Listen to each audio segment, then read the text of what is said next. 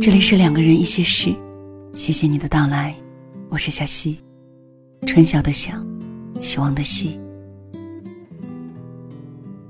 爱情是怎么消失的？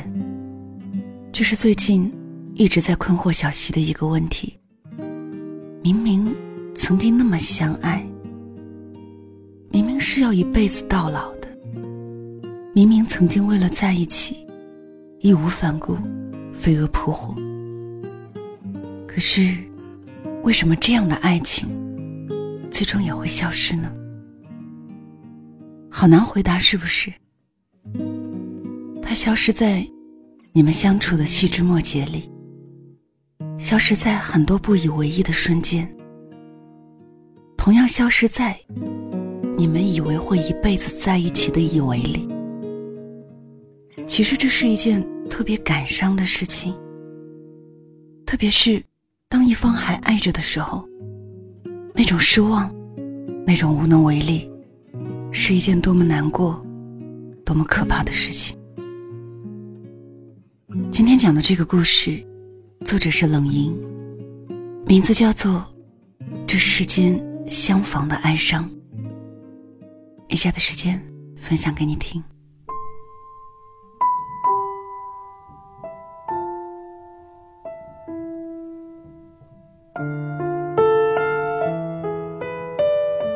二月的最后一天，他和她见面了，约在常去的那家咖啡馆。他们的约会从最初的一日不见，如隔三秋，到后来工作忙碌时几天一见，再到一两周一见，如今已经变成近一月一见了。那家咖啡馆的老板很喜欢养花草。他俩每次来都坐在靠窗的位置。从前常常一坐就是一下午。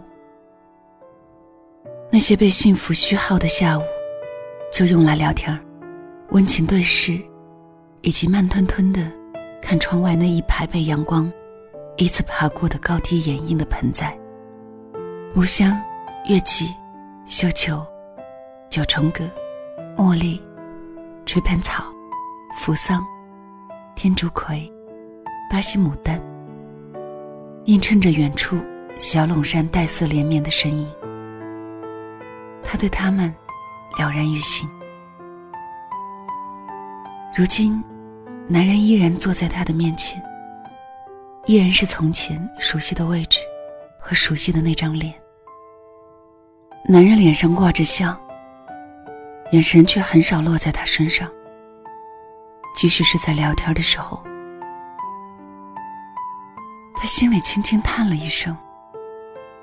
他知道，他是不爱他了，他不爱了。他在心里又对自己说了一遍这句话，他不记得告诉自己多少遍。他心里已经没有了早时听见他们时。心脏仿佛被人一把攥住，撕裂的锐痛，只剩下一种在暗地里下沉的暗淡。不过是不爱了，他又会怎样呢？又能怎样？不爱又死不了人。窗外那些木香、月季、垂盆草，也在偷看他们。看呐。看这两个从天雷地火、浓情蜜意，终于走到了没了爱情，又舍不得绝了温情的人。他们这刻意的延续，看起来就像一场无言的送葬礼仪。喏，看那个女的，大概是他们之间走得慢一点的那个。他的眼里，多成了很多无用的悲伤。这样的两个人。坐在一起就开始有些尴尬了，不知道聊什么好。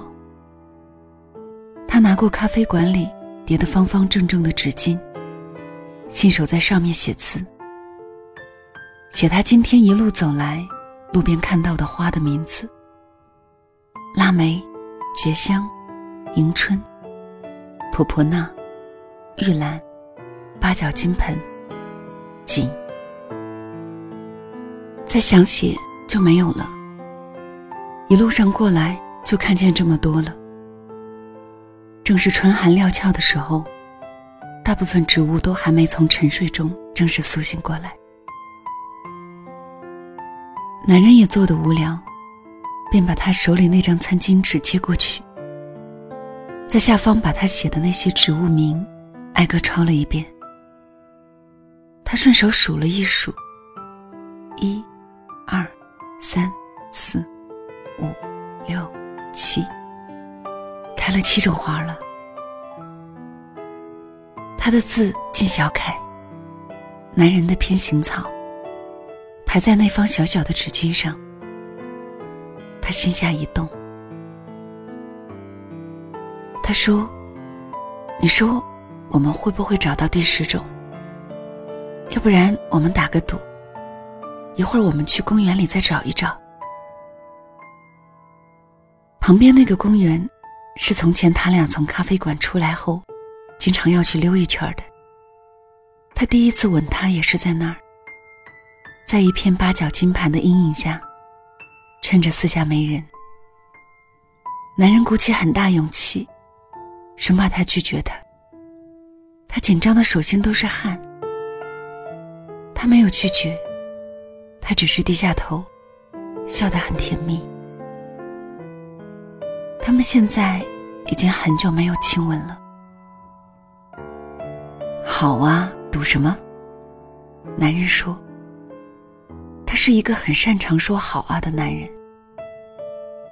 不如赌我们不要分开啊。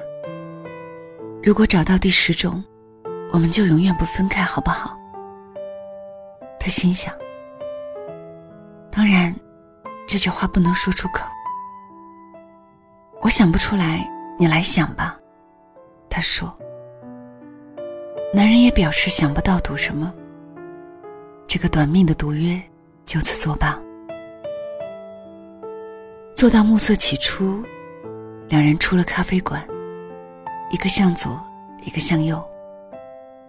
男人有个客户的饭局，他这天晚上按惯例要回父母家吃饭。两人谁都没有再提要去公园的事情。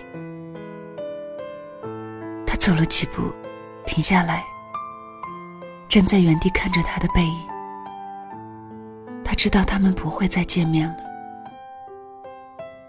他是一个不擅长撕裂关系的人，除了他们刚在一起时，为了他退婚，那是男人人生中几近唯一的疯狂。即便如今这样无话可说，即便男人眼里望他的时候已经没有了星辰，他依然会在他邀约的时候欣然说：“好啊。”那不是男人的余情，那不过是他的教养。而在爱走到末路的时候，教养或许正是最伤人。他看着男人的背影，知道这一眼就是告别了。男人的身影消失后，他拐了个弯儿，独自一人走进了曾属于他们的公园。一开始，他当然不能想象他们有天是会走到今天这样的。他们仿佛是最不应该在一起的两个人，偏偏抗天斗地的抱在了一起。他们都是天水人。他认识男人时，男人在外地工作，还有一个相亲不久就订婚的本地未婚妻。正巧是他父亲熟人的女儿。男人是在对情感不抱什么期望的时候遇见了她，两人一见钟情。两人都是从小乖到大的略闷性格。这种情感使他们在各自的人生里，都露出了自己最倔强的一面。男人在一片反对声中，坚持赔了礼金，退了婚。他则不顾父亲要与他断了父女关系的威胁，坚持同男人在一起。那个时候，男人每周五都连夜坐五个小时的火车赶回来看她。他也恨不能时时刻刻像寄生植物黏住他。两个快三十岁的人，都算不得年轻了。可是他们看彼此的眼神，比那些热烈的小情侣更粘稠炽热。为了更近的守着她，男人利落的辞了职，回天水，重找了一份待遇远不如上家公司的工作。他曾经被男人前未婚妻找到单位，当众一面砸了一桶雪糕。也觉得心甘情愿。男人曾为了她向他父亲下过跪。他的父亲还曾经在一次盛怒之下，扇过他一个耳光。他愣愣咬咬牙，把另一侧脸也转过去。父亲被气笑了，说：“你这是想办个包月套餐？”男人答：“我想包他的下半辈子。”他们因为走到一起受到了很多非议，那个时候，却谁也没有动摇过。他们只说：“我们要在一起。”是的，只要能在一起，什么都不重要。最终，双方家人都在他们的炽热面前让了步。于寻常情侣来说，他们的相守已是来之不易了。他自然以为，这样一段感情把最难的时候走过来，就是幸福的漫长余生了。原来不是的。后来，回想起他们最甜蜜的那两年，他脑海里就自嘲般总有个旁白：“就笑吧你，让你哭的日子在后头呢。”男人有没有哭过，他不知道。他暗地里是流过很多泪的。爱情是怎么走的呢？他的脚步悄无声息的穿行在时间里，像一只鬼魅的黑猫。从男人开始不再愿意为匆忙见他一面而把自己搞得很累，从男人不再愿意为他送他喜欢的那家早餐早起一个小时，从他不再爱傻傻的盯着他看，从他不再爱缠着他。一次次重复他没有心意的告白，从他同他在一起时的所有心不在焉，不爱这件事没有呈堂证供，痕迹却无处不在。他哭过，闹过，男人只说他想多了，不过是有点累了。生活那么大，爱情不是全部，我们不能一直生活在激情里。男人说：“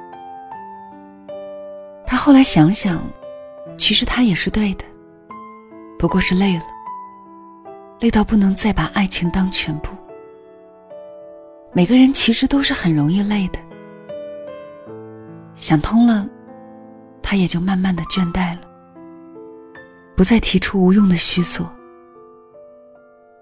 再后来，他发现他对见他。”也慢慢没有多少期待了。爱情的魔法悄然消失，男人在他面前逐渐还原出本来的样子。原来他不过是一个普通至极的男人，长相普通，能力普通，性格普通，甚至连能拿给一个女人的情谊，都平凡的半点不起眼。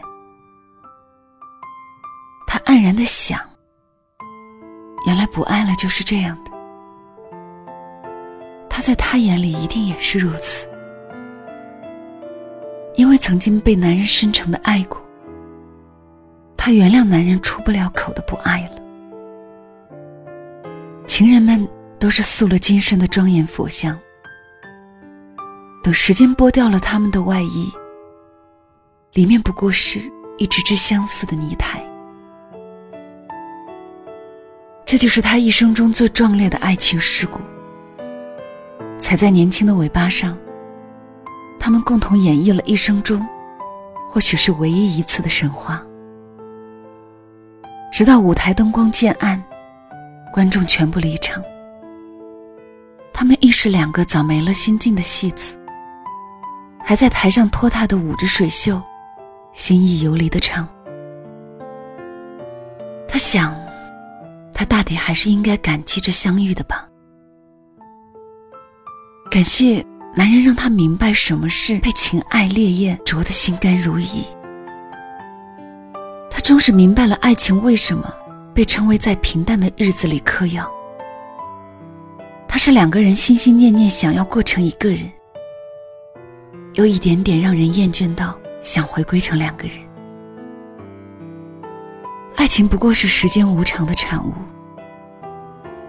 它使他尝到情深时极致的甜，以及最终使他懂得什么是失去时极致的苦。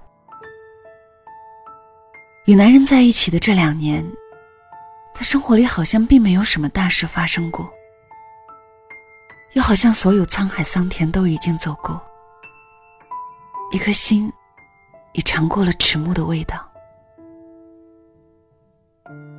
最后一次约会的那天，他一个人走进了公园里，慢慢的、细细的找着公园里的花朵，期间。也路过了他第一次吻她时的那片八角金盘，终究是没有凑出第十种花来，甚至再多一种也没有了。他去见男人的路上，曾遇见的便已是全部，大部分植物都还是光秃秃的，露出一副刚刚艰难越过冬的元气大伤的模样。爱过是不言悔的。他只是有点难过。他所在的时代，远离战火硝烟的生离死别，没有梁山伯与祝英台的父命难违。他与他，不过是俗世烟尘里，两个想要在一起的人。距离没能阻隔他们，父母没能拆散他们，身边的道德非议，都没能打散他们俩。最后，他们自己败在了时间手里。时间像贪婪舔冰棍的小孩一样，把他们这段感情的甜分吮吸干净，仅留剩两只惨白的遗骸，让他们傻傻的拿在手里。正是这失色来的这样平淡无奇，这悲伤才让人更加悲伤。花谢犹有重开之日，他们却再也不会是花下并肩的那两个人。他与她，不过是这世间再寻常不过的分手恋人，没有可供传世的轰烈爱情，只有不值一提的相逢爱上。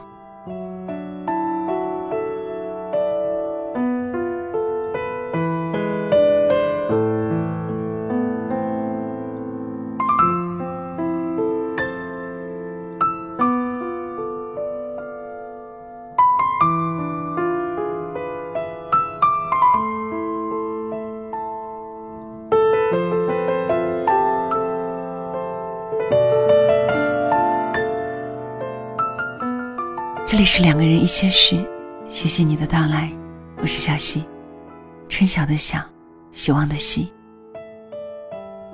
世间多少感情，不是消失于距离，也不是身边人的反对，却是他们自己的自然消亡。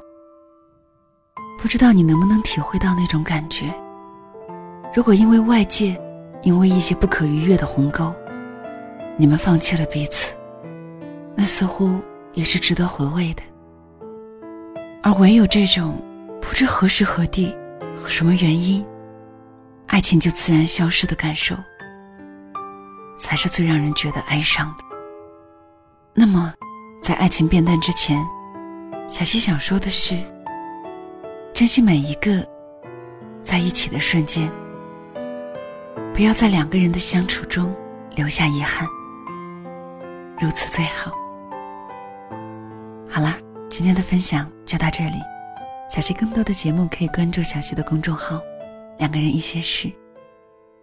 晚安了。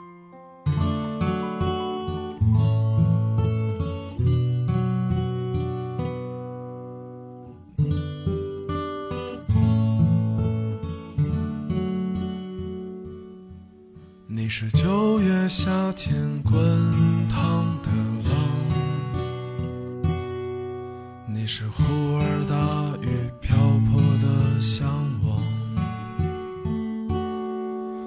你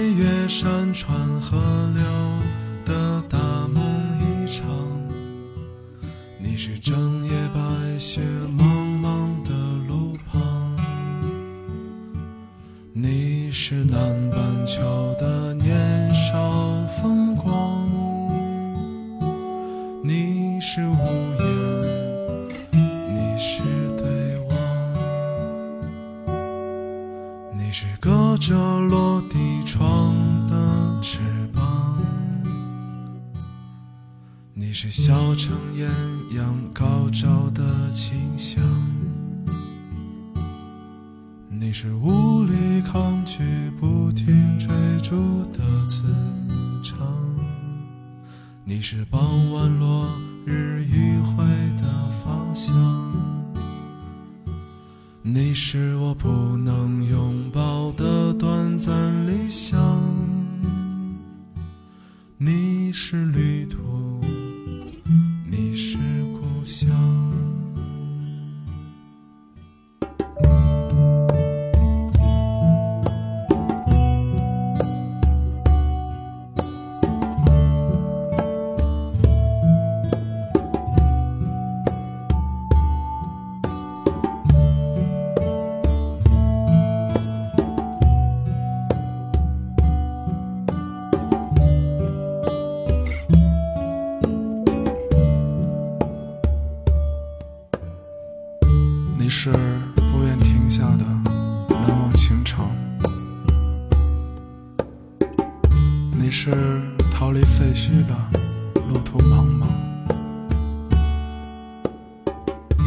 你是忽明忽暗的不悔时光，你是一束生命的全力绽放。你是认真书写的一笔一画，你是几缕发丝的错误生长，你是解药，